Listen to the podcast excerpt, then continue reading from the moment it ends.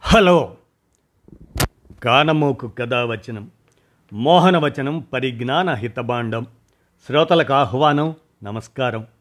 చదవదగునెవరు రాసిన తదుపరి చదివిన వెంటనే మరువక పలువురికి వినిపింపబూనిన అదియే పరిజ్ఞాన హితబాండమౌపో మహిళ మోహనవచనమై విరాజిల్లు. పరిజ్ఞాన హితబాండం లక్ష్యం ప్రతివారీ సమాచార హక్కు ఆస్ఫూర్తితోనే ఇప్పుడు డాక్టర్ దేవరాజు మహారాజు విరచిత అంశం. పిఎం భార్గవ తొంభై ఆరవ జయంతి స్మృతి నివాళి అంశాన్ని ఇప్పుడు మీ కానమోకు కథావచనం శ్రోతలకు మీ కానమోకు స్వరంలో వినిపిస్తాను వినండి. పిఎం భార్గవ తొంభై ఆరవ జయంతి స్మృతి నివాళి. ఇక వినండి. సైన్స్ను జనం దరిచేర్చిన వాడు డాక్టర్ పుష్పమిత్ర భార్గవ. ఆయన పుష్పమిత్ర అలాగనే విజ్ఞానమిత్ర కూడా వైజ్ఞానిక స్ఫూర్తి సామాన్యులకు అందించడం కోసం దేశంలో గొప్ప గొప్ప శాస్త్రీయ సంస్థల స్థాపనకు అభివృద్ధికి కృషి చేసిన వారు డాక్టర్ పుష్ప భార్గవ.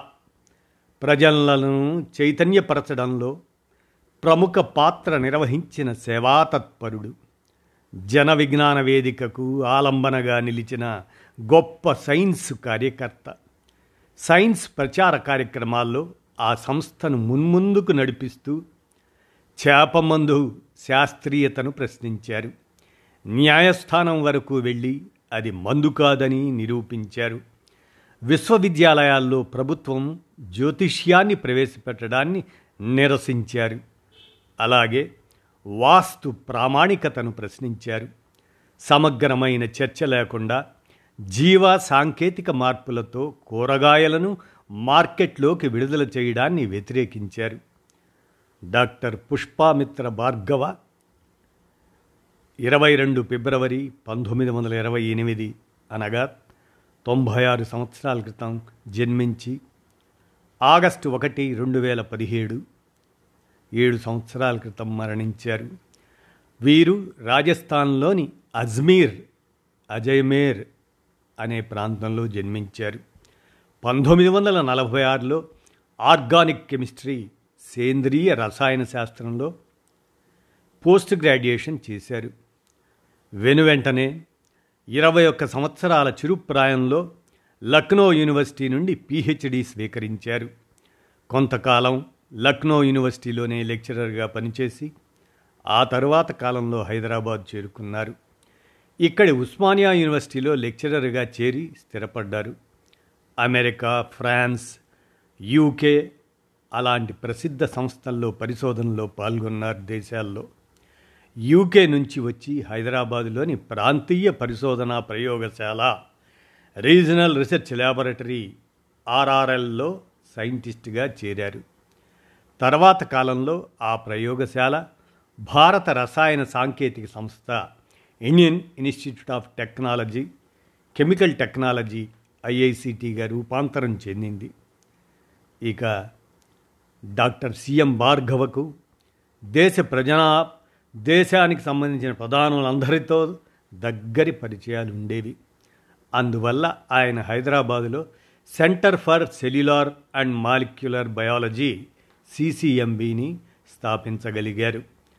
పంతొమ్మిది వందల డెబ్భై ఏడు నుంచి పంతొమ్మిది వందల తొంభై సంవత్సరాల మధ్య కాలంలో దానికి వ్యవస్థాపక సంచాలకుడిగా ఉండి ప్రపంచ ఖ్యాతిని తెచ్చారు. మాలిక్యులర్ సెగ్మెంట్స్ తయారీ కోసం ఒక అణుశక్తి ప్రయోగశాలను నెలకొల్పారు. భారత ప్రభుత్వ ఆధ్వర్యంలో ఒక బయోటెక్నాలజీ విభాగం నెలకొల్పడంలో కీలక పాత్ర పోషించారు. డిఎన్ఏ ఫింగర్ ప్రింటింగ్ టెక్నాలజీని హైదరాబాదులో ఆవిష్కరించి నేర పరిశోధనలో విప్లవాత్మకమైన మార్పుకు కారణమయ్యారు భార్గవ. ఒక సైంటిస్టుగా ఒక డైరెక్టర్గా వివిధ స్థాయిల్లో పనిచేస్తూ దేశ విదేశాల్లోని పరిశోధనాశాలల సమన్వయంతో ఒకనొక సమయంలో దేశ వైజ్ఞానిక పరిశోధనా రంగానికి వెన్నెముకగా నిలిచిన భార్గవ వారి కృషి చాలా విలువైంది. రాయపూడి వెంకటాద్రి వంద వసంతాల హేతువాది అనేటువంటి సందర్భంలో వీరి గురించి వివరించారు వారు. డాక్టర్ భార్గవకు లభించిన దేశ విదేశాల అవార్డులు గుర్తింపులు ఎన్నో ఉన్నాయి. ఫ్రాన్స్ ప్రెసిడెంట్ ఇచ్చే లీజియన్ డి ఆనర్ పంతొమ్మిది వందల తొంభై ఎనిమిదిలో పొందిన ఘనత భార్గవ గారిదే. ఈ మధ్యకాలంలో దేశంలో వ్యాపించిన మత ఛాందసత్వ అసహనం పట్ల దబోల్కర్ పన్సారే కల్బుర్గీల హత్యల పట్ల కలత చెందిన భార్గవ తన పద్మభూషణ్ పురస్కారాన్ని రెండు వేల పదిహేనులో భారత ప్రభుత్వానికి వాపసు చేశారు. ఉత్తర భారతదేశం నుండి వచ్చి హైదరాబాదును తన స్వస్థలంగా మార్చుకొని ప్రపంచ వైజ్ఞానిక పరిశోధన రంగంలో దీన్ని ఒక ముఖ్య కేంద్రంగా మార్చిన వారు భార్గవ. సత్యాన్ని ప్రేమించి దానికోసం అన్ని విధాలా పోరాడే స్ఫూర్తిని మనమంతా ఆయన జీవితం నుండి పొందుతూనే ఉండాలి. అలాగనే ఫిబ్రవరి ఇరవై రెండున వారి తొంభై ఆరవ జయంతి సందర్భంగా వారి స్మృతికి నివాళులర్పిస్తూ డాక్టర్ దేవరాజు మహారాజు వీరు అందజేసినటువంటి అంశాన్ని మీ కానమోకు కథావచనం శ్రోతలకు మీ కానమోకు స్వరంలో వినిపించాను.